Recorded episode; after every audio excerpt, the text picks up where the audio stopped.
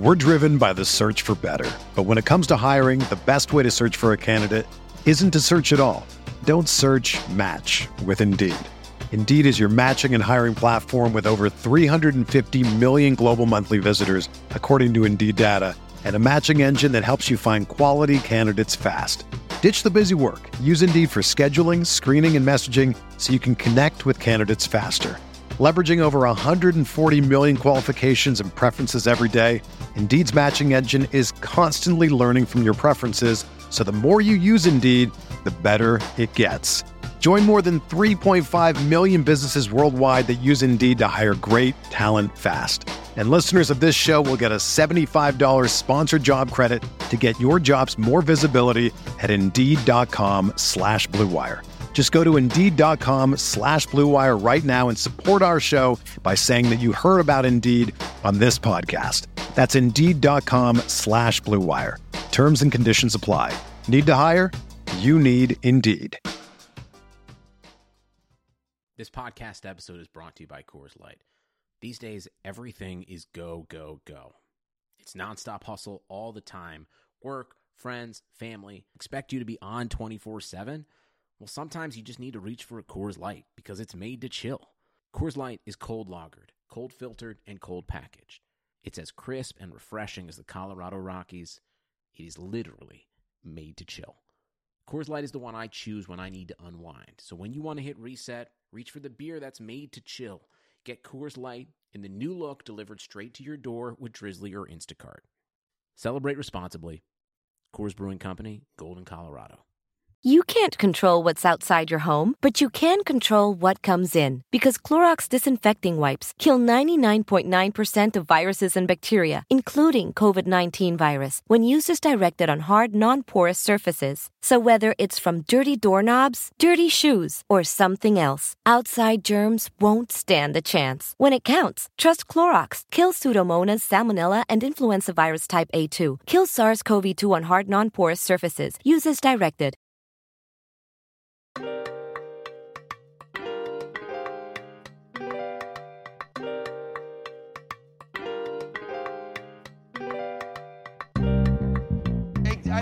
I about threw up. All right, have a little bit more uh, social awareness. That's to take a piss, don't take a shit in the porta potties.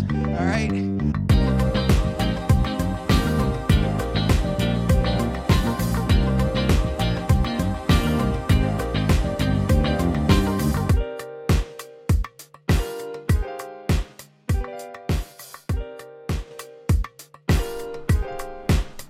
Right, welcome back to another episode of the Butting Heads podcast on Rams Talk Radio. I'm Steve Ribeiro. As always, I'm here with Johnny Gomez, and uh, tonight, I, would say our most recurring guest on the pod, Kev Massaregin of Roto Baller, is back. How you doing, guys? Hey, how's it going, Steve? Uh, happy to be on. Always a pleasure, man. Uh, and before we get into it, I do want to give a shout out to uh, on uh, Twitter listener Stephen Kavanaugh. Hit us up with the unedited version of the Sean McVay porta potty soundbite as requested by me on last week's pod. So that is now our new intro. I, I think we're gonna keep it for a bit. Uh, that's a great soundbite, unless we get something better. But Johnny, this week's Hard Knocks was kind of a bore, so we figured we are just gonna skip it and talk some fantasy with Kev. Yeah, that sounds good to me. Nothing much. All right. Well, let's get into it. So, for everyone here and for the listeners, for the sake of conversation, we're going to be talking fantasy values of our beloved Rams players uh, because, as we all know, we all probably want to draft most of these guys. Well, I don't, I don't know about Kev. We'll see. But uh, we want to talk about these guys at their ADP average draft position, so where they're getting drafted, and see whether or not we think they're worth taking at that range. So, uh, Kev, since you're a little crunch for time, possibly, let's start. I I think we should start with the more interesting guys and work our way down. So I want to start with uh, a highly contested player, uh, and I, I, heard if you didn't hear Kev with uh, Sosa on the Locked On Rams podcast, they talked about this. Tyler Higbee uh, and the great the great Rams tight end debate of fantasy Twitter. He is currently ranked as a he's he's being drafted as a seventh tight end 72 and a half ADP, which is about the late sixth, early seventh round, and we're using half PPR ADP here. Uh, to to lay the groundwork, last year he finished as the tight end eight, but that was carried by the last five weeks of the season where he had 43 catches for 522 yards and two touchdowns was the tight end one by far. Uh, but for the first 12 games that led up to that, he was the tight end 36, had 26 grabs for 212 yards and a touchdown. Uh, I, I mean, during that during the first 12 games, Gerald Everett had 37 catches for 408 yards and two touchdowns. He was a tight end 14. The the big debate here really is like I, I don't think any sane person is going to say Tyler Higbee's 522 yards and five touchdowns or two touchdowns in five games is sustainable. Because if that were true, you'd be taking him as the first tight end off the board because that's who he would be with those numbers. Uh, he'd be up near 1,500 yards, 120 receptions, and six touchdowns on the year. Uh, but like I think he is properly being drafted. Kev, I guess the question for you is like, is he worth the risk? Because obviously, this is a guy, given what we saw last year, has a really high floor and a really low, or sorry, really low floor, but a fairly high ceiling. Uh, I don't think his floor is that low. I think Higbee is a pretty safe tight end pick we're not going to see similar production to what he produced or uh, over the last five games I want to say the season as you mentioned where he oh my god how many yards did he put up? 522 522 yeah yeah 522 games. with two touchdowns. He only had three total touchdowns on the year his first uh, first one coming in the first game of the season. And I think it's important to note what really happened to him after the second game of the season. So uh, Tyler Higbee in the first game played 51% of the snaps. Everett played 39%. So he got to outsnap uh, Everett in that first game. He had four catches for 20 yards and a touchdown, which is a fantasy viable start. That's about that's 12 PPR points. Uh, that 10 half PPR, as you mentioned before. Uh, extremely viable. You'll take that out of a tight end. That's tight end one production, 20 yards and a touchdown. So um, in this first game, he did manage to produce, and this was against a defense that is better against tight ends uh, in the Carolina Panthers with uh, Shaq Thompson and Luke Kuechly in the middle of the field defending pretty well. And I know tight end defense isn't really a thing, but there are some teams that defend the position better and allow for the position to score more. The Carolina Panthers were not one of those teams, and they haven't been uh, thanks to their strong middle linebacker corps. Uh, nevertheless, in the second game of the season uh, versus the Saints, Tyler Higbee left the game early due to him coughing up blood. Now, I, I don't know about you. I've never coughed up blood, but I would be terrified for my ever in that scenario. I I think the worst. Uh, Higbee ended up in the hospital. Uh, he had two catches for 21 yards on three reception, uh, three targets. My bad, on 34% of the snaps, which is actually pretty good production. But after that, uh, he he missed week three, came back week four against the Buccaneers, played 44% of the snaps, and then saw his snaps incrementally increase to up to uh, 64% against the Falcons in week seven. Saw a downtick, and then it, it kind of fluctuated right after that. Up until Everett's injury, where we saw the boon and those 500 yards came, and he performed at a historic rate. No tight end in NFL history, I believe, has had four 100 yard games in a row. Tyler Higbee has.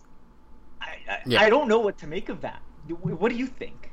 I, I mean, we mentioned like when we talked about Higbee a while ago that he like he might be the best Rams tight end in the last like 20 years just based off of that stretch maybe even longer than 20 years because it's just been a wasteland of players but yeah i i think he's absolutely worth the risk Ever. where he's being drafted yeah, ever possibly. We've had like no good tight ends in team history. Um, but yeah, man, I like when you brought up the the blood thing. Like, I completely forgot that happened, and that does kind of explain why. Not, not doesn't tell the whole story. Like, there's there's a lot of factors here. Uh, you know, the offense was bad.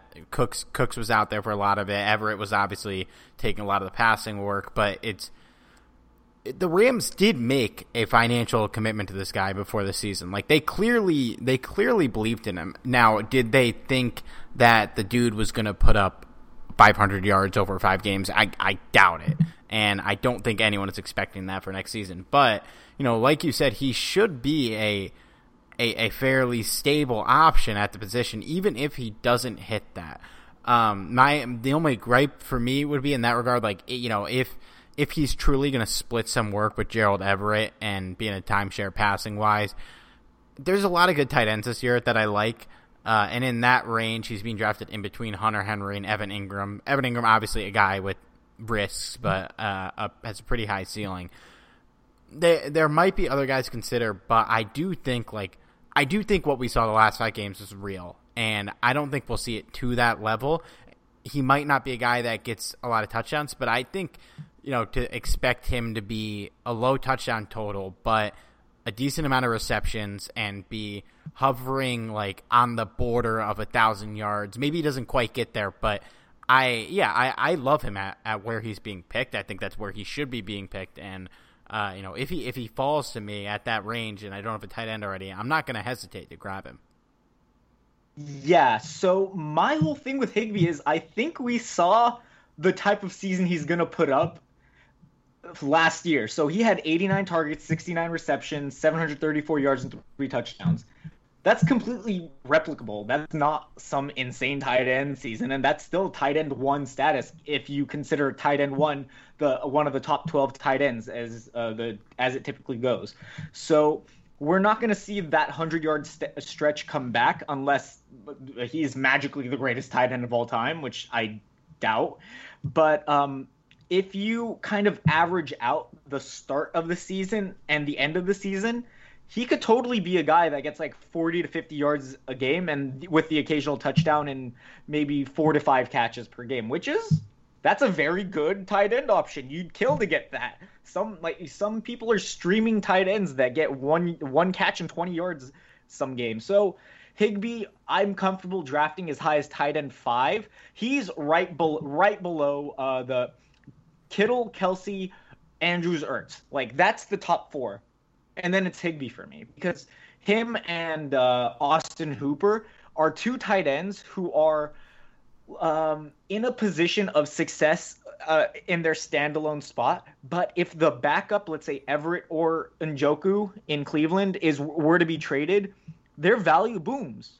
But at the moment, you have Higbee, who's a safe player with really good upside and a replicable season. So, and he's been healthy. He has he hasn't missed more than one game, and that one game was the game he was coughing up blood. And uh, the reason that early season production wasn't so much was because he was blocking more often than he was running routes. When he ran routes, he was one of the more efficient receiving tight ends. So, I'm a fan. I hope other people buy in too, unless they're in leagues with me because I want to get him. So, Johnny, how you feeling about Higbee? Uh, Higbee's certainly a guy that you do want to look out for in fantasy football. Particularly, you could even bypass the idea of him not being a, a touchdown catching tight end. I mean, he, he'll get you a few here and there, but he, he's not one that's going to get you a ton of touchdowns. That being said, he's if he continues the path he was going, at least semi, uh, towards the end of last season, I think that Higbee is a solid option, especially because it's such a huge drop off uh, when you look at the top four tight ends. There's just, you know, after that, it's it's a huge, huge drop off. There are guys that can put up big numbers, but not consistently. So, yeah, I, I, I think this Higbee is somebody to watch out for.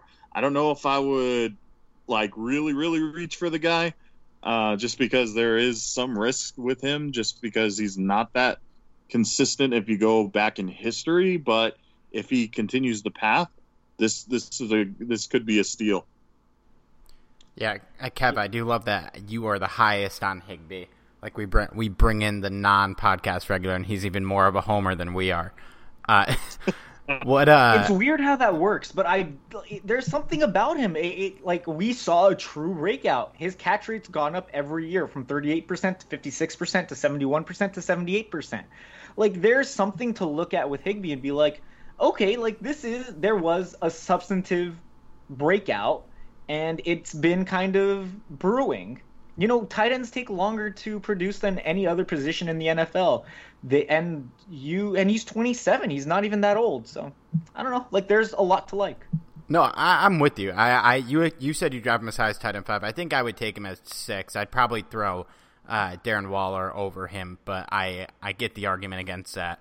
I, I don't know. I, Kev, I feel like you have a take here. Gerald Everett is currently being drafted as the tight end 34. So in most leagues that are not dynasty or super deep leagues, if you want Gerald Everett, you can get him in the last round. Like, is is that worth the flyer? I mean, uh, like, is is it worth drafting for a him to either have production here or b get traded and have production elsewhere? Uh, it's worth drafting him to have production elsewhere there have been rumors floating about like via some really uh, conspicuous uh, tweets by Everett saying like the, uh, the decision's already been made or something. I forgot what the exact tweet was. I uh, I mentioned it on the Locked On Rams pod with Sosa over the weekend, but um, I think he's going to get traded. It would make sense that a team like let's say um, uh, what is it, the Cincinnati Bengals with uh, Zac Taylor, former Rams quarterback coach, right? Yeah, uh, quarterback yeah. coach. Yeah, so uh, he can maybe go join him. He's an undrafted, he's an unrestricted free agent um, in 2021. I don't think the Rams are going to extend him, given that we have to pay uh, Ramsey. We just paid Goff. We're still dealing with the Gurley contract. Uh, it would make sense to move him. We uh, drafted Hopkins in the fourth round. Uh, I don't know. Everett, I I don't think he's a bad tight end. He's seen uh, he's seen an incremental increase in targets, 32 to 50 to 60 over the seasons. Like I said, tight ends take a while to develop. His catch rate did go down last year. Uh, his yards per target went up from 2018. He's athletic. He shows explosiveness. We could use him in 12 personnel as a sort of outside receiver to keep Kupp inside, which would make sense if we are going to keep him around. But I, I, don't I don't know, man. Like it's hard to feed. Like there are a lot of mouths to feed on the Rams offense. I don't want to draft Everett to bank on him producing with the Rams, but I do think he could be a tight end one elsewhere, like Cincinnati, like Washington. Washington doesn't have many tight ends going on over there, and they could totally use a player like Everett if they throw us a conditional fifth, sixth round pick. I don't see why uh, McVay and Snead why wouldn't pull the trigger. So yeah, I mean, hey, uh, Josh Oliver just got hurt in Jacksonville. There are plenty of tight end openings around the league, so it's very possible ever gets traded. You're giving up minimal draft capital. You like you said, tight end 34. In most deeper leagues, he's getting drafted in the 20th round or so, and he has upside. So I'm in on him as well. Yeah, like in a in a regular league, like I said, if you want him, you're gonna get him, and I, I do think he will be used in twelve personnel when when we go to that. Like uh, I I get Johnny Mundt might be a little bit of a better blocker, but I, I still don't see the re- rationale putting him in twelve over uh, Gerald Everett. It's just, it's just baffling me. I don't think it'll happen. But uh, let, let's move on to let's go to Cooper Kupp and and Johnny. I'll start. I'll start with you here. He's being drafted as the wide receiver 16, uh, 39 and a half ADP, which is the early fourth round. Uh, if you play in leagues with other Rams fans, he might be going in the third round. He finished overall as the fourth best receiver in half PPR scoring, but he he really like for us that know when we watch him, he really it was a tale of two halves. He was like ungodly in the first half of the season, and in the second half, not not so much. And maybe part of that is due to Tyler Higbee. Maybe part of that is due to them just focusing on less, focusing on him less. I think. No, I, I actually don't think he missed a game, but I think he had a goose egg uh, one week. Uh, I'll start with Johnny here. You, Cooper Kupp, obviously we love him. I think all three of us would agree he's a good player and is going to have on the field a good season. But the question is, as a 16th overall receiver, are you gonna take a shot on on Cooper Kupp here at that value? Got receivers being drafted around him are Amari Cooper, DJ Moore, AJ Brown going before him, and then right after him, Calvin Ridley, Courtland Sutton, Tyler Lockett, Keenan Allen, DeVante Parker. Ooh, so this is this is really tough because Kupp, I, I like him a lot. I think he really showed up for the Rams last year and really showed how impressive of a player he really is and how valuable to the team he is. But he also disappeared towards the latter half of the season, basically the opposite of Tyler Higbee. It, it's it's actually kind of interesting because I do think he is someone that Goff tends to rely on. So um, he is certainly worth picking up. Just as high as that, I would put a question mark there. I, I don't know if I would go that high with him, especially because there are other options for the Rams, uh, particularly Robert Woods, who's going to also be one of the more reliable receivers on the team, too. So for me, I, I don't know if I'd go much lower, but I wouldn't go higher at all. I think I, I would go a little bit lower than what you were suggesting because uh, I, I just I don't know. Like for me, I, would be a little nervous to pick him over, say, someone like Courtland Sutton. Um, you know, Sutton, I feel like is someone that's going to thrive really. You know, even with the addition of of uh, Jeudy, I, I feel like um, Sutton's going to really really thrive. So I don't know. For me, I, I, I, gotta I, I gotta say, yeah, absolutely draft him if he falls, but maybe not as high as like around the, you know, just below eight, like, um, yeah, I I don't even know where to put him to be honest. It, it's gonna be really tough because last year I was able to snag the guy because he fell so low, and it was a no brainer for me but and I got a completely value pick there. This year, it's not going to happen. So I don't know, Kev. Uh, what, what are your thoughts there? Where would you draft Cooper Kupp? I wouldn't draft Cooper Kupp. Whoa! Uh, I know that Ooh. sounds controversial, but uh, it really it, the second half of last season scares the bejesus out of me. Uh, it happened to coincide with uh, Brandin Cooks' concussion, he suffered during the Bengals game. So uh, Brandin Cook suffered uh, one of his several concussions uh, in Week Eight versus the Bengals in the 24-10 Rams win. Cooper Kupp uh, did happen to perform in that game. He put up seven catches for 220 yards and a touchdown. After that, he had the zero catch, four target performance versus the Pittsburgh Steelers, and uh, throughout the throughout those eight games, including that Steelers game, he had 369 yards on 36 receptions, 47 targets. That's 10.25 yards per reception. He did have five touchdowns, which is fantastic, but most of those came towards the end of the year. A couple came in. Uh, one of them came in garbage time versus the Cowboys. Uh, nevertheless, I don't think Cooper Kupp is an elite wide receiver. I think he's a very good slot receiver who can take advantage of matchups and has thrived due to the Rams' usage of 11 personnel. But we're not going to see the Cooper Kupp of old this season unless the Rams either incorporate Van Jefferson and make him I don't want to say make him unless he shows to be some very good outside receiver who could create separation downfield and cause defenses to pay attention to him. Uh, if we're playing Cooper Kupp outside, I'm terrified. I don't want any part of it. He he produced 792 yards eight, uh, on 58 receptions and 87 targets last season in the first half with Cooks, and then like I said, uh, that mediocre uh, 300 or so yard production. What was it again? Uh, 369 yards after that. So that, like you said, tale of two halves. He didn't miss any games, which is great coming off the ACL tear. But I, would rather invest in literally every other Rams piece besides Cooper Kupp.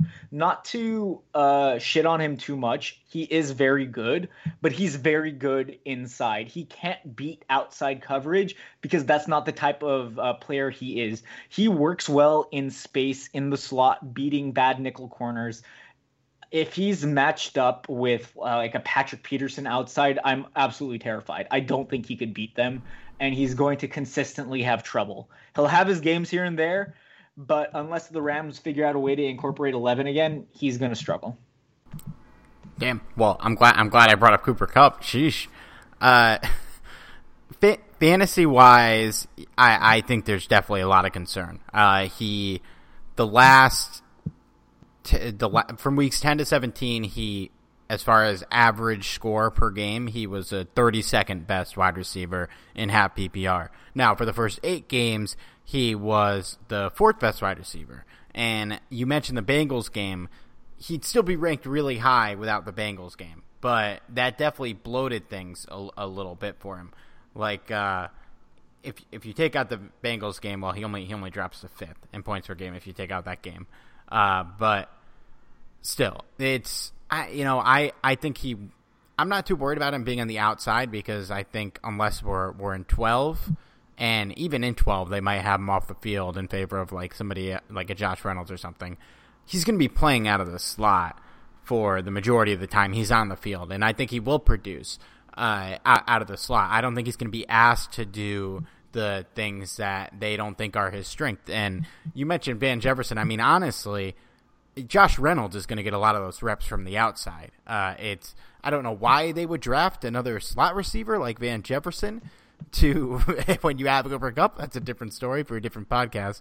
Uh, but yeah, I, I think yeah, your, your concerns are valid, but I think he will be out of the slot for the majority of the time the big concern that would be a caveat here is if they play in a lot more 12 personnel like they did towards the end of last year, that obviously doesn't bode well for Cooper Kupp. I I will say though, like in in a 12 team league, if I'm picking late in the fourth round and he falls to me, I I will be fine grabbing him just because you know yeah he tailed up at the end of the the season, but it's not like the first half didn't happen.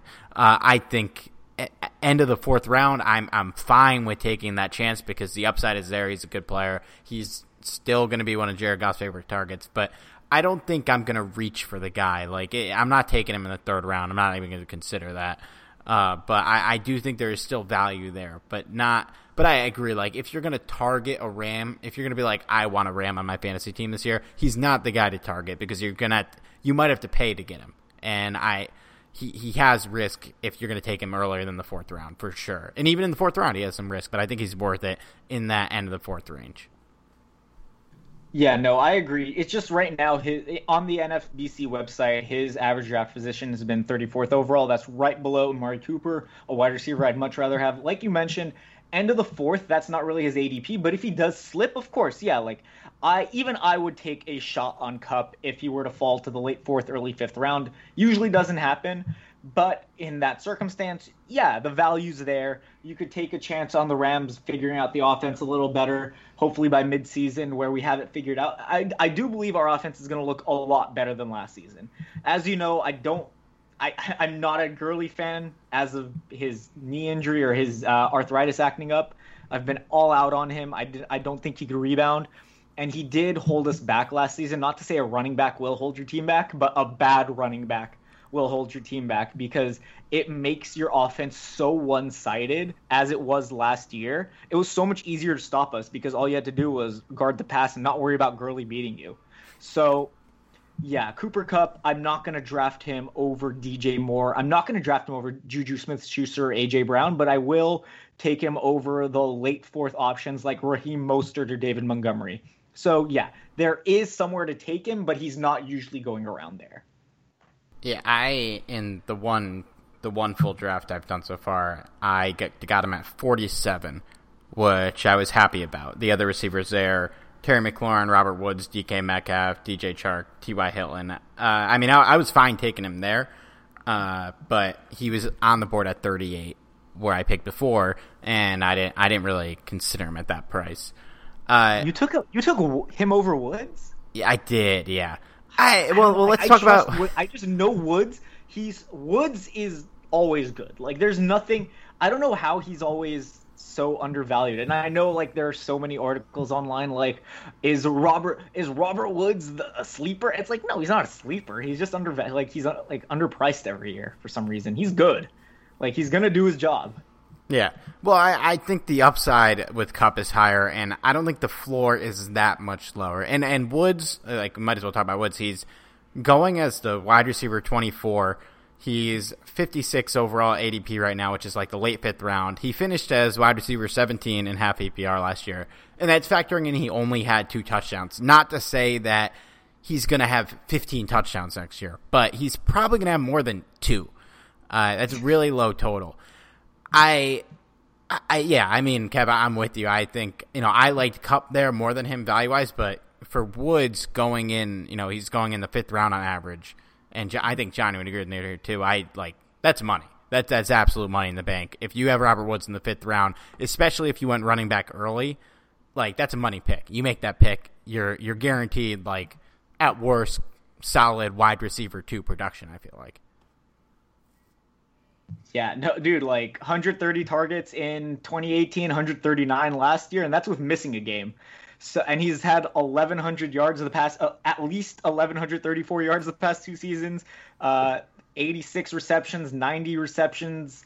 Uh, this is 2018, 2019, and I it's like just the touchdowns. It's like the only people are the only reason people are dinging him is for uh, a little weird touchdown uh, regression, or not technically regression because two touchdowns is just an outlier, but we like lest we forget Robert Woods is a pretty good uh, runner. His jet sweeps do create good yardage. He's averaging uh, a little over seven yards per carry over the past two years, and that's on uh, 36, 36 carries. Uh, he's created 172 no 272 yards and two touchdowns on those rushes over the past two seasons. And dude's only like 28. He's playing this whole season at 28 years old he in his prime, he might even be better than he was the last two years. He could see his targets continue to increase to maybe 145, 150. He's going in the fourth, fifth round. That's an absolute steal to me. He's one of literally the most reliable wide receivers in the NFL. He doesn't get hurt, and he produ- he just straight up produces. So I I don't see any argument personally for Kupp over Woods. I get that there's upside, but I actually I don't see that with Kupp. I think he's capped, uh, be, just because of his athleticism. He's a great route runner. He's a, he's got great hands. He he could get that YAC. Gotta but get that YAC. it's just uh, that YAC. I, I just know Woods is so reliable, and he's he hasn't faltered with the Rams. He got like he missed a few games in 2017, sure, and his numbers should have been better, but I, I, he's literally he's a cornerstone of the offense, and it should be a cornerstone of almost every fantasy team that you or I draft. Yeah, and uh, I, I kind of contradicted myself a little because Johnny and I did rank Robert Woods as the number one player on the offense when we did player rankings a couple weeks back. Johnny, I would imagine you're on the same page as us with Robert Woods. Oh yeah, no questions asked. I mean, I don't. I'm. There's really not much else to say about this because he he's just a guy that's extremely reliable, and I I think one of the reasons why he is underrated overall, not even just fantasy wise, is just because he he doesn't showboat, he doesn't you know talk much. He just uh, goes out there, does what he's got to do, and that's all there is to it. Yeah, no doubt. He's he's the man. Uh, great value at that, and I think even if if you're in the fourth round and he's sitting there, I, I think that's a totally fine pick. I would have no quarrel with that. Uh, all right, uh, let's go to the running backs. We have obviously the the two that are going to be getting drafted are Cam Akers and Darrell Henderson. Malcolm Brown's not really getting picked in most leagues. Cam Akers right now is going at running back 28, a 72 ADP uh, so that's in in most leagues that's a late sixth, early seventh round. I I actually in the draft got Cooper Kupp. I grabbed him at seventy five, and on, honestly, I'm not. I'm not. I'm not sure how to feel about it yet. I mean, uh, Darrell Henderson also just to, to, have him in the mix, but we probably want to focus more on Akers. He's running back 41, 121 ADP, being drafted in the late 10th, early 11th round. Uh, with Akers, you know, you mentioned Todd Gurley for all the, the faults we had about him last year, still finished at running back 14. So, Kev, I mean, given your feelings on Todd Gurley, which you've been very vocal about, I would imagine you're probably pretty high on Akers, given that Gurley finished that highly last year in a season where he was basically running on fumes. I love Cam Akers. I think he is arguably the second most talented running back in the draft, first being Jonathan Taylor. Uh, Cam Akers couldn't have landed in a better spot to have immediate production. Sean McVay is he's going to work wonders right now. I have Cam Akers in four out of my five NFBC leagues. There's a 400 ball, a 400 dollar best ball draft. I took Cam Akers in that, and I made sure to because I think he's a league winner. You can get him in around the fifth round, I believe. I've been reaching around the fourth. If I'm uh, if I'm a later fourth round pick, I'm taking Cam Akers all day. Third is a little too early. Obviously, he could return value. He could be a first round pick next year if he really wants to be. Think about how Sean, Sean McVay opened up space in our uh, zone. What is it? An outside zone or inside zone offense? I don't even know what it's called. But uh, I just yeah, I know, know the name. Yeah, I don't. I'm I'm not a guru on uh, NFL lingo. I just know where I could find fantasy value, and I know Cam Akers is a value, uh, like right when I look at him. He played behind one of the worst offensive lines in the FBS last season, 115th out of 130th ranked Florida State offensive line, which that's a disgrace. And it's such a shame that uh, a prestigious, uh, prestigious football organization like that, or the school, whatever, uh, puts such a shoddy product on the field. Uh, Cam Akers 5'10, 217. He ran a 4.47 40 yard dash. He has a very good speed score. He has burst. He's uh, he was capable of receiving. Uh, he had a 10% college targets share. He only averaged five yards a carry, and while uh, while that may discourage someone looking at him and being like, "Oh, he's not that good of a prospect," think about the offense he played behind. Think about his quarterback James Blackman, who is uh, uh that was disgusting. If anybody's ever watched Florida State football over the past few years, watching him and Francois try to operate an offense, it, it was it was shameful.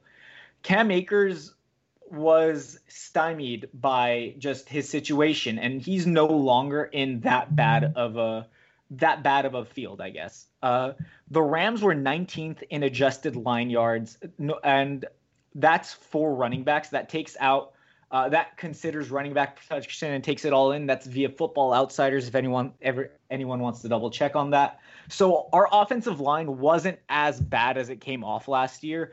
Uh, it was not great. It, there was a lot of there was a lot of pressure on Goff, but the running lanes were there, and Gurley even then only averaged 3.8 yards per carry.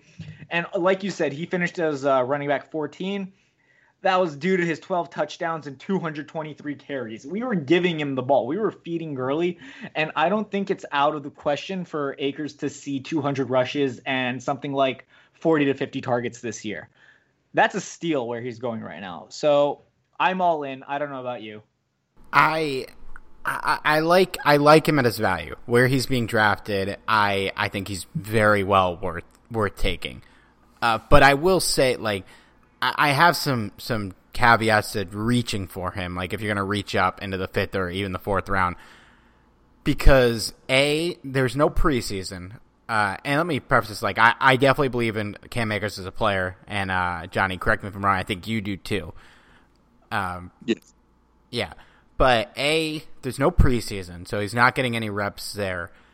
As a result, I think that we might see a committee early on, and b like Malcolm Brown vultured some goal line carries from Todd Gurley, who say what you want about him, is a he knows how to get in the end zone when he's in the red zone. That did not disappear even last year. I think there is a chance that he's the goal line back, and that will even if even if Cam Akers emerges as like a like a like a big time back. Uh, I I don't know if this year there's really a world where he is the like 90% of the snaps three down back. I think he will absolutely be like 75 80% of the snaps at, at best, which I think is doable, but I just I think there's a chance we have a Mike Tolbert situation here with uh, Malcolm Brown because he was also pretty good at getting in the end zone when they're in the red zone. And maybe Akers is too. Maybe it's not a skill behind the Rams offensive line. Maybe that's just one thing they're good at. Uh, but I, I think that's a concern, and I think uh, you know, Darrell Henderson, I think, will be more used as a gadget player, but to me, it's just is he going to be like the three down back we, we think he can be at some point in his career? And uh, would how long would it take for him to get to that point? That that's my big concern with with reaching up for him. But I think where he's being drafted, I I have absolutely no problem with taking him. I think he's well worth it in the the sixth seventh round. Uh, honestly, I don't see Malcolm Brown as that much of a threat. He only played so much last year because Gurley was terrible for the most part, and we needed to kind of, you know, uh, give him his breaks in between where his, his, knee wasn't acting up, but we had to load manage him basically. So I don't see Brown as much of a threat. I I do believe he is the starter this season, and I put quotation marks around starter because uh, that'll only last maybe one or two weeks because Akers is such a I don't want to say transcendent talent because he's a running back and running backs really don't matter for the most part, but relative to the position, he's uber talented. He was the number one running back coming out of high school, and he it's just a shame we didn't get to see him display his uh, his elite traits all throughout college, and he was just stopped consistently behind the goal line. So, uh, if Akers does break out, in my opinion, it is to be after about week two. We'll see him like we'll see his burst. We'll see his athleticism in the first few games, but the true three down breakout won't be until maybe the third or fourth game, where uh, out of just some uh, some sort of pageantry, we start Malcolm Brown, we give Henderson work, and I do expect Henderson to have work throughout the year. I've uh, labeled him as a change of pace back. Uh, he's uh, you you said he's a gadget, which is pretty much how he was used and uh, in Memphis, even though he had so many carries, they they run a gimmick offense over there, and we're to use Henderson and his speed as uh, and we're to use him as a home run back, I believe. We're going to give him his carries, but we're going to limit it to where he has open opportunities, but we don't bang him inside the way we could bang Cam Akers or we did the same with uh, Todd Gurley the last few years, because that's not his style he's more of an outside runner than an inside runner, where Cam Akers is an everything runner. So uh, the snap share, like you said, uh, 70 to 80. My, mine's closer to 65, 70, but the snaps don't really matter. The touches do. So that's kind of where I have it. Yeah, Johnny, what do you what are you thinking about uh, Akers fantasy wise? It, it's really it's really difficult because I like Cam Akers. I, I think there's a lot of potential for this guy and I think this is going to be the running back for the future for the for the Rams. I think that we're all in agreement there. But for the 2020 season, it's really it's really tough to answer when to take the guy because I think this is a guy that you can definitely get a lot of value out of him. But when that happens, I'm not entirely sure. So obviously this isn't really the guy you want to go into the season thinking he's going to be your week one starter because it could very well be that he doesn't get much of any action just depending on how Sean McVay and the rest of the offense kind of unfolds. Uh, especially if McVay kind of uses week one to be like a sort of tryout, which I, I don't think he'll necessarily do but he's also mentioned that he wants to go by committee. So if he does a true committee, that means he'll want to get more reps to each running back, whether it be Malcolm Brown, Darrell Henderson. I don't know if you want to throw John Kelly in the mix, but I guess you could. Uh, I don't. I don't, I don't think like, you can. I don't think you can throw John Kelly in the mix. I, I don't think so either. But you know, you never know. Stranger things have happened. So uh, for me, I, I would like to draft Akers, but I think there's always that one person in fantasy football that's going to draft a rookie, especially with an upside of Akers. Seeing that Todd Gurley has already left, a lot of people are going to assume that Akers is going to be that week one starter that's going to be very, very capable. And I think he will, just maybe not right away. So if you can wait like a week or two or maybe even three or four weeks of him just kind of giving just meh kind of stats in uh, for fantasy football, then okay, fine. but you have to go in with the knowledge that he may take longer, you know. And I don't, I don't know if that's really worth, you know, investing like a fourth or fifth round pick. Uh, yeah, I maybe taking a, a chance at him in the sixth or seventh round, like uh, Steve was suggesting. I think that'd be more than fine.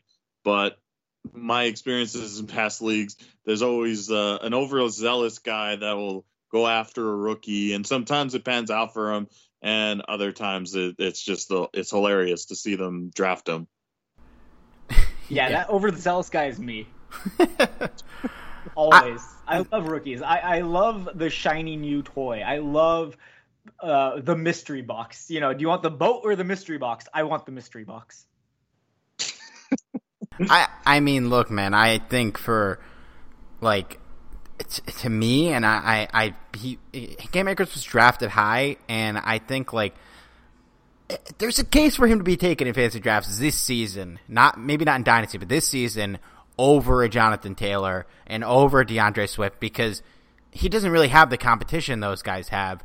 Uh, maybe D'Andre Swift not as much, but like jo- Jonathan Taylor, I think will after this year be the complete alpha in that backfield. But Marlon Mack is like it's not. We're not talking about like uh, 2010 Cadillac Williams on the Rams here. Like Marlon Mack is is fine. Uh, and with Akers though, like you, we mentioned, Darrell Henderson, he's more of a gadget player. We mentioned Malcolm Brown, he's more of like, well, you could throw him in there, like if you if somebody needs a break, and he's he's going to be fine. Uh, I, I I think Akers, as far as rookies go, he he has the upside. They used high draft capital to draft him, and he doesn't really have the competition. So, like, if you're targeting a non Clyde Edwards-Helaire rookie running back, I think that in for this season, he probably is going to be the best value and the one most worth taking the risk on uh, for those reasons. Uh, yeah, yeah. For any, going to be Clyde, Clyde Edwards for sure. Yeah, well, he doesn't really count. yeah, he's going in the first round now. That's a little too rich for my blood. Yeah. Uh, Kev, uh, just to touch on Darrell Henderson, because you mentioned he's going to be probably going to be used as a gadget player, but that still is being used. He's being drafted in the late tenth, early eleventh round. Uh, I mean, in that range, if you're looking for a for a RB four, RB five type guy, I mean, uh, to me, like in that range, I feel like he might be worth taking a swing on. I'm not, you know, I'm not over the moon about him, but you know, this was a guy who was getting drafted in like the sixth round last year for virtually no fucking reason, and I. I'm happy and proud that I was very vocal about not taking him in any redraft leagues last year. But like this year, with you know, for for all the pros and cons you mentioned about Akers fantasy value, there's I think where Henderson is getting drafted. I mean, if he's sitting there in the eleventh round and you don't love your running back stable, I'm fine with adding him. I think he's got he's got upside. Uh, upside is uh, one way to put it. I think he's he could be good. I think he could have his games. He's the kind of guy I, will never know when to start, assuming that Akers is the starter. I, I you're he's gonna have his breakout games. Like I said, he's a home run back he'll hit his uh, he'll he'll hit his runs. He'll have a couple touchdowns here and there. Uh, also, not to forget, happy birthday to Darrell Henderson. He just turned 23 today. Hell yeah, so shout birthday. out to him. Uh, I, I wish him the best. I'm not the biggest believer. I didn't love him last year coming out of Memphis. I, I just I didn't see the type of three down back, but I was buying in in 2019, assuming that Todd Gurley was shot. So I was wrong. I was. I mean, he was shot, but he he played the full season. So uh, credit to Gurley. Uh, it's unfortunate that we didn't see more Henderson. He really was. Uh, even when he was healthy, he was getting out snapped by Malcolm Brown. He hardly touched the ball. He had 43 touches last year. He wasn't an efficient runner on the ground. Uh, he, but he did break tackles like one in every five rushes. He broke a tackle, which was one of the highest rates in the league, despite a very low sample size here, so it's not that reliable. But there are there are attractive traits to Henderson. I just don't see him as a back that could take over any running back room, but he could have value. Like you said, 11th, 12th round or whatever. Yeah, sure, take a shot on him. I'm not doing that. I, am taking my shot on someone like Duke Johnson around there because I do think Duke Johnson's the type of back, despite being a similar size Henderson, his elite receiving ability is more appealing, and the fact that the back in front of him, David Johnson, is much more fragile. So that's just where I'm more comfortable going with. If I do have Cam Akers and I want to hedge with Darrell Henderson later in the draft, yeah, that's fine. If you want to do that as well, totally cool. I did that in one league and I haven't done that since, but it's a viable strategy. Standalone out of outside of best ball, I just don't see it for Henderson for the most part. So yeah, he. This is the last point I uh, unfortunately have to, I get to touch on, but yeah, buy Henderson, but buyer beware.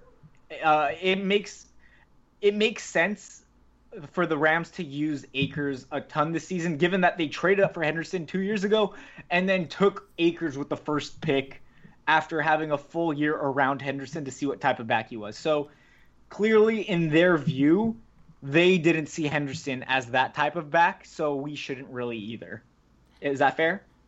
Yeah, I, I think that's more than fair. Uh, and honestly, now that I look at the ADP list, like the guys going around him, on Johnson, Tarik Cohen, uh, Latavius Murray, Tevin Coleman. Honestly, I'd rather have all those guys in fantasy than Darrell Henderson this year, like without much hesitation. Yeah, exactly. In PPR, I'd much rather have Tarik Cohen in any other league, I'd much have, rather have those other guys. So it, it's just a shame his price is still pretty high because I, I do believe there are Henderson truthers out there who believe he is some sort of lead back that is uh, being uh, undervalued when in reality the team doesn't seem like that, and neither should we, like I said. So uh, thank you so much for having me on, Steve. I really appreciate it. Uh, I, would be happy to be back anytime soon to discuss uh, the Rams season. Hopefully, Akers is balling out by then, so we can have some uh, victory laps to do. You got it, man. Thanks for coming on. Always a pleasure. Definitely appreciate you. Bye, Johnny. Good. All right, Johnny. Let's uh, before we move on to the schedule, let's hit quickly on uh, Jared Goff. Uh, that's, that's the last round we haven't really hit.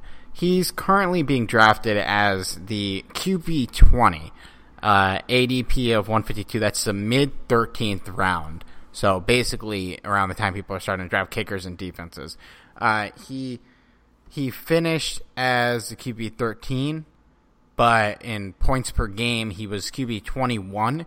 And pretty much every QB ahead of him played a big chunk of games. Maybe not like Andy Dalton, but for the most part, they did. Uh, 22 touchdowns compared to 21 turnovers. Uh, still at over 4,600 yards. To me, like with Jared Goff, I, I think, and I think any sane person would agree, like, if you're looking for a backup quarterback at QB 20, he's fine. But let's say, like, no, no doubt, like that'd be ridiculous to say he wasn't, given what he did the two years before. But Johnny, let's say you're a person who's waiting on a quarterback. Uh, you're not taking the Lamar Jacksons, Dak Prescott's of the world how would you feel if if you draft Jared Goff and throw him out there as your starting fantasy quarterback in a normal like twelve team league? So the so with Jared Goff, there's a lot of potential there. You know, last year wasn't his best season by a long shot. You know, there he he was awful in some games and you know he, he did okay in other games but somewhere along the line, there is that Jared Goff from 2018 that was a fantasy god for the most part.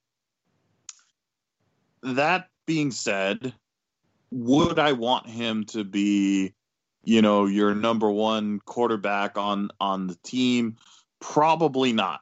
If if let's say, you know, you wanted to uh, you know, focus on running back, focus on wide receiver before you get, you know, quarterback. Because chances are, if you're gonna reach for someone like uh, Lamar Jackson or or uh, anyone like in the top tier, you're gonna have to get them in the first round, at, right. at the very least. And I think yeah. in in a regular league, if, unless you have really deep benches, like if you draft Lamar Jackson or Pat Mahomes, don't draft a backup. Like you don't need to, uh, unless the league's super deep. I'm in a 14 team league and I took Ryan Tannehill just because he nobody was taking him. Uh, but like when you draft one of those guys, you don't need a backup quarterback. Uh, but yeah, keep going. So actually, one of the uh, I'll, I'll even refer back to my fantasy team last year. I ended up drafting Russell Wilson as my backup. I I can't even understand how. Yeah, he was my backup. Why did you? was- Why did you take uh, Russell Wilson? You probably had to get him in like the sixth round. Uh, no, actually, he fell. I have no idea why he fell so far, but he fell. And I, I wasn't confident. I mean, I was confident, but I wasn't confident in the quarterback that I drafted as my number one. It was Baker Mayfield. Yeah, that was a big yikes. Ha, So- ha, I. Another topic for another day. Continue. Yeah. So I, I drafted Russell Wilson um, probably a, like three or four rounds later because while I had a lot of confidence in uh, Baker, uh, Baker Mayfield, I you know there's always that one chance because he, he still was relatively unproven. He had an amazing team around him, or at least so we thought, and nothing came of it. He he was a fucking awful quarterback. So had I not drafted Russell Wilson later, I would have been screwed. Like I, I there's no questions asked. So my point in all of this is that if you do end up having Jared Goff as your, you know, option number one just because you wanted to focus on receivers and running backs first, draft another quarterback that's, you know, relatively close to his level later. You know, you never know. You could be lucky like I was and have Russell Wilson sitting there. Yeah. well, yeah. The fact that he fell that high and the fact that he took Baker over him, Johnny, is is a little insane to me. But uh, yeah, I. So maybe not with a guy that I'm drafting that high, but I do agree with your principle. Like, I like Goff when I. If I wait and wait and wait to take a quarterback, when I do that, I usually like to grab two guys because you know the guys in like the, end of the QB range, they're they're shaky. They're there. They're still sitting on the board for a reason.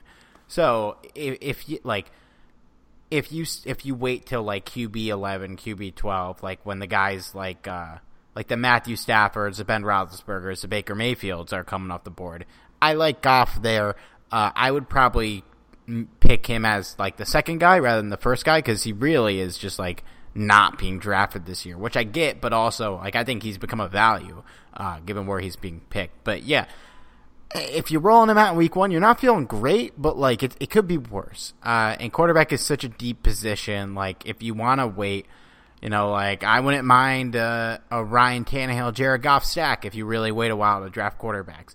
Uh, I don't mind a Carson Wentz, Jared Goff stack or something like that. Even if like you really want to draft Tom Brady for some strange reason, you can do a Tom Brady, Jared Goff stack. Just like uh, if you wait on quarterback, I, I think he's got got value there for sure. Uh, you might as well. You could do worse. All right, since we and by the way, he didn't say it. Follow Kev at Broto Surgeon on Twitter if you haven't. Uh, he's got great fantasy analysis there if you want more. Since that went pretty long, we're gonna do two games for the schedule preview this week, and then we'll do the last six next week. Since there's there's still gonna be quite a few duplicates in there. But let's start. So we had, I think I had the Rams six and two, and you had them seven and one going into the week eight bye. Uh, coming back from the bye, week 10, we have the Seattle Seahawks at home. Rams are going to be well rested. Seattle, uh, after, after last season, um, there's been no movement on the Jadeveon Clowney front. They, they correct me if I'm wrong. They they bring in they brought in Greg Olsen. Um, they they had some shifting on the offensive line, if I remember a little bit, on an offensive line that wasn't very good to begin with.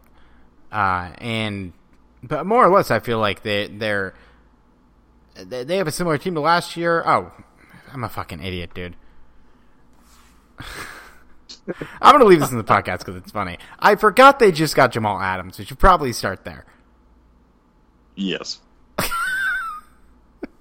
I'm not editing that out. Yeah, I hope you guys enjoyed me just bumbling. This is what happens when you don't do enough prep.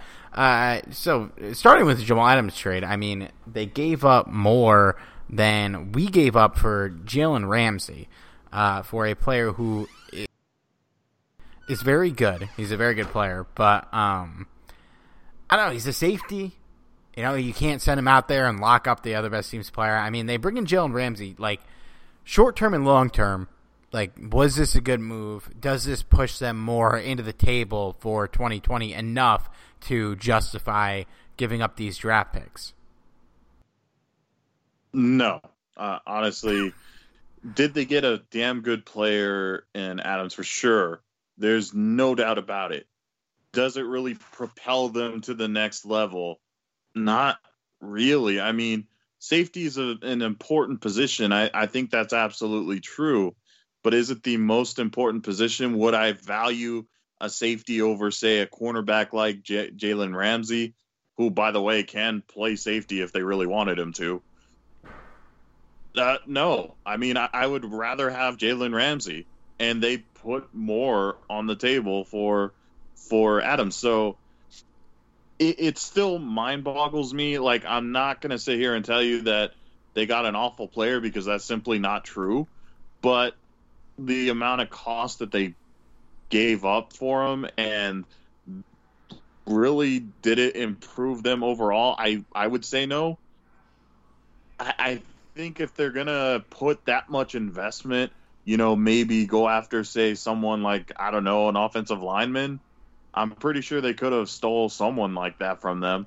Uh, yeah, uh, it, it's it's a mystery to me. Overall, when you're looking at a team like the Seattle Seahawks in 2020, they're essentially the same team as they were in 2019. There are some subtle differences, of course. Uh, some improvements here, some not so much improvements there. But that's not necessarily a bad thing. You know, Seattle was a pretty good team, but I, you know, in a in a division like the NFC West, it's hard to really say if they're going to thrive or not, just because you have a damn good team in the San Francisco 49ers. You have a team like the Rams who could potentially be a damn good team and then you have an up and coming Arizona Cardinals team. So staying the same is kind of dumb. You know, if you have the options to do it, like in the Rams' case, they kind of didn't have a choice. You know, they didn't have the the money, but they did kind of in the uh, middle of the season go out and get Jalen Ramsey, who is someone that can affect the overall defense in coverage. So for me, I, I, I will never understand the Adams trade at all. Um, they got a good player, but that's really it. Um, so as far as I'm just going to go ahead and answer because we already know where we're going with this.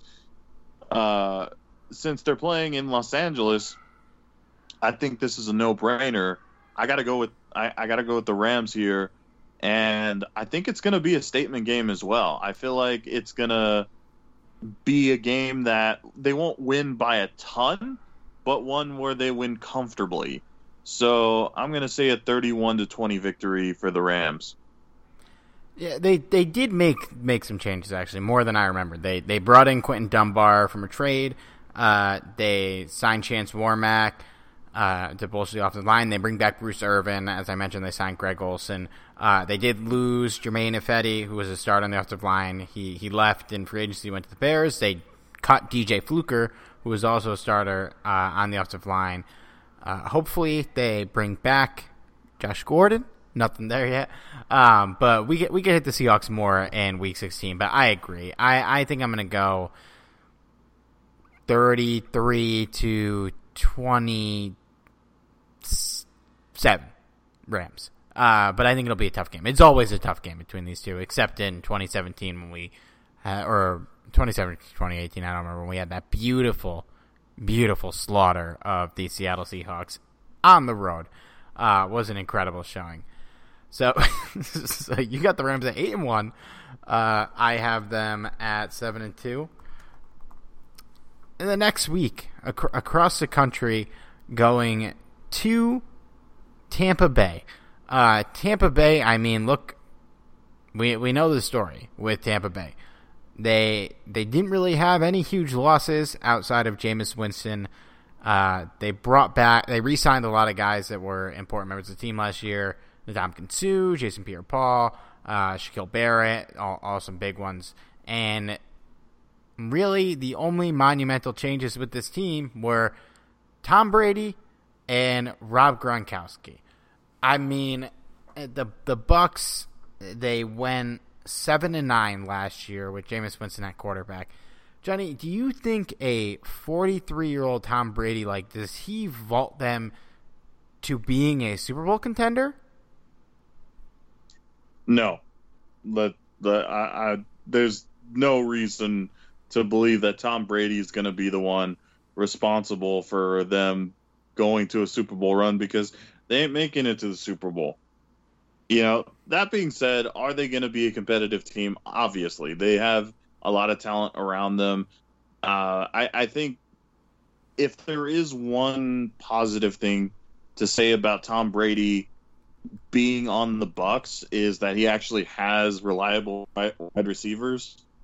And not to go on Tom Brady's defense there, he didn't have a ton of wide receivers that were reliable in for a while, really. I mean, you have one, and uh, yeah, uh, overrated. I'm just going to say that. the Hall of Famer. Are you referring to the Hall of Famer Julian Edelman? I I get so tired of hearing about Edelman and hearing people say that he's a Hall of Famer. It just uh, bothers me. But yeah, there are much better receivers on the Bucs than Edelman. Really, much better receivers. Yeah, and I I was never huge on on Godwin. Um, I kind of expressed that last year, and he kind of showed me up last year. He really did. He stepped up to become like a really decent option. I still don't know if I'm on as high as him as like a lot of other people are, but uh, yeah, still better than Edelman. That yeah. he's clear. He's clearly a beast, man. I, I, he's he's a fucking monster, and he whooped our ass last year. Yes, he did. to be fair, that was before Jalen Ramsey. Just yep. saying. I'm just saying. So, do I think the Rams are going to beat the Bucs? I absolutely believe it because I just don't think that old man Brady is going to be able to, uh, you know, while I do think he's going to get more receiver options than he had in New England, I feel like even if you give him better receivers, he's just way past his prime now. And he's still a threat, don't get me wrong, but I just I, I don't see him as being a top threat. So for me, I, I think it's going to be a close game, possibly high scoring, possibly but I'm just going to say 34 to 31 victory for the Rams. It, it's it's tough to say, man. Like uh, before last year, we owned the Bucs. Uh, we had beaten them five times in a row. But la- last year, and it was also the weirdest fucking game I've ever watched. Was last year's Bucs Rams game. Nothing that happened in that game made any sense uh, like Marcus Peters went from giving up a 70 yard touchdown to getting a ridiculously awesome pick six. Uh, it was so, so wild. Uh, the defense is completely different than it was in that game, secondary wise, and on a lot of levels. Um, shootout, it was a shootout offensively, but I don't know, man. It's Tampa Bay. I, I don't know how to feel about them because, like, on the one hand, they have a shitload of talent. On the other hand, like their line isn't great. Uh, I'm not s- super sold on their secondary. Um, but on the flip side, like like on, on one hand, Tom Brady is 43 and coming off one of the worst seasons of his career. On the other hand, like Tom Tom fucking Brady is getting a new a new scenery for the first time in 20 years. Like we are any sane person would say this guy is probably one of the three, four best quarterbacks to ever play, if not number one. Uh, and even though he's old, like you look at look at like LeBron James is like thirty. What is he? Thirty five at this point, and still arguably the best player in basketball. Uh, Tom Brady doesn't have as much, nearly as much wear and tear as LeBron does, and he's 43. You know, it's not ridiculous to say that he could be one of the better quarterbacks in the league this year because it, we're not that far removed from him playing at that level. So I, I don't know, man. They're such a weird fucking team. Like Gronk is there, LeSean McCoy's there for some reason. Like I, I'm gonna love watching this team. I really, really have no idea what to make of them. Uh, but I, I, I, I, I can't fucking, I can't bring myself to pick in the Rams to beat Tom Brady, man. I think I just have like PTSD uh, from the last twenty years. I fucking do it, Steve. I can't have no, I can't have the Rams going like thirteen and three, which might be where like I'm trending right now with this schedule, uh, and is definitely where you're trending. I'm gonna go, uh, just for the sake of how weird last year's game was. I'm gonna go thirty nine to thirty two because uh, I'm trying to pick the most ridiculous score I can think of. The Bucs win. Uh, so yeah, I don't know though, man. That's that's a game I'm looking forward to. It, it, they're such a bizarre, bizarre team. They they're like there's a lot to like, but they still they still didn't really patch up the holes from last year's Bucs. Like their quarterback play wasn't why they they didn't win. Like really at all. Uh, although Jameis Winston obviously, what did he have a 30-30 season? Like uh, they're going to be better off with um, with Tom Brady. I think it's safe to say, but how much better off? I mean, that that's up to him, and you know, it's like who's going to sit here and bet against him, man? It's Tom fucking Brady. I'm not going to bet against him until I I see a reason to. It's going to happen eventually, Steve. I don't know, it, but yeah, it is tough. Like they're the, the, the positives they had like a lot of their good players unless you're young like Chris Godwin's going to get better. I, I I'm even kind of a Ronald Jones believer. Not like uh not that he's going to be like the next like I don't know like the next LaDainian Tomlinson or anything like that but I think he's going to be fine. Like I don't think he's bad. I don't know. They're a wild team. I can't wait to see how their season plays out. All right uh well we're pulling double duty tonight, Johnny. So we're going to keep going, but we are going to wrap this podcast. Uh, don't forget to follow Johnny at Johnny Five Not Six on Twitter, me at Sear Barrel, and Rams Talk at Talk Rams. And uh, yeah, thank you for listening, guys. We'll be back next week. I went in there, I about threw up. Right, have a little bit more social awareness. That's to take a piss. Don't take a shit in the porta potties. All right.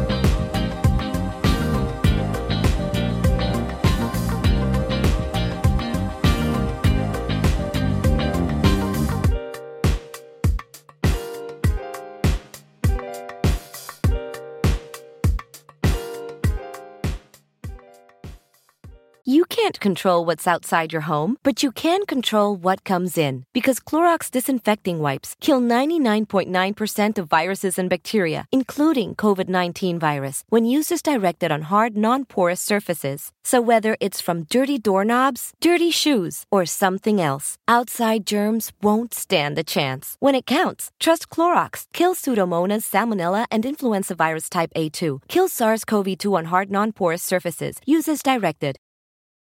The NBA is back. Where else can a city this loud be this left on? And 30 feet is still in range. Where else is history still in the making? The NBA, only here. Season begins December 22nd on ABC, ESPN, TNT, and NBA TV. Everyone is talking about magnesium. It's all you hear about. But why? What do we know about magnesium? Well, magnesium is the number one mineral that 75% of Americans are deficient in. If you are a woman over 35, magnesium will help you rediscover balance, energy, and vitality. Magnesium supports more than 300 enzymatic reactions in your body, including those involved in hormonal balance. From functional medicine doctors to mental well being and female hormone experts, we all know that magnesium is the one mineral to improve all aspects of well being and health. But which one? Magnesium Breakthrough from Bioptimizers. The trusted choice recommended by leading experts with seven best absorbed forms of magnesium to ensure your body receives the support it needs for overall well-being. Go to bioptimizers.com slash balance today and use code BALANCE10 for 10% off. Support your journey to wellness at B-I-O-P-T-I-M-I-Z-E-R-S dot com forward slash balance. Magnesium Breakthrough from Bioptimizers, your foundation to optimal health and vitality.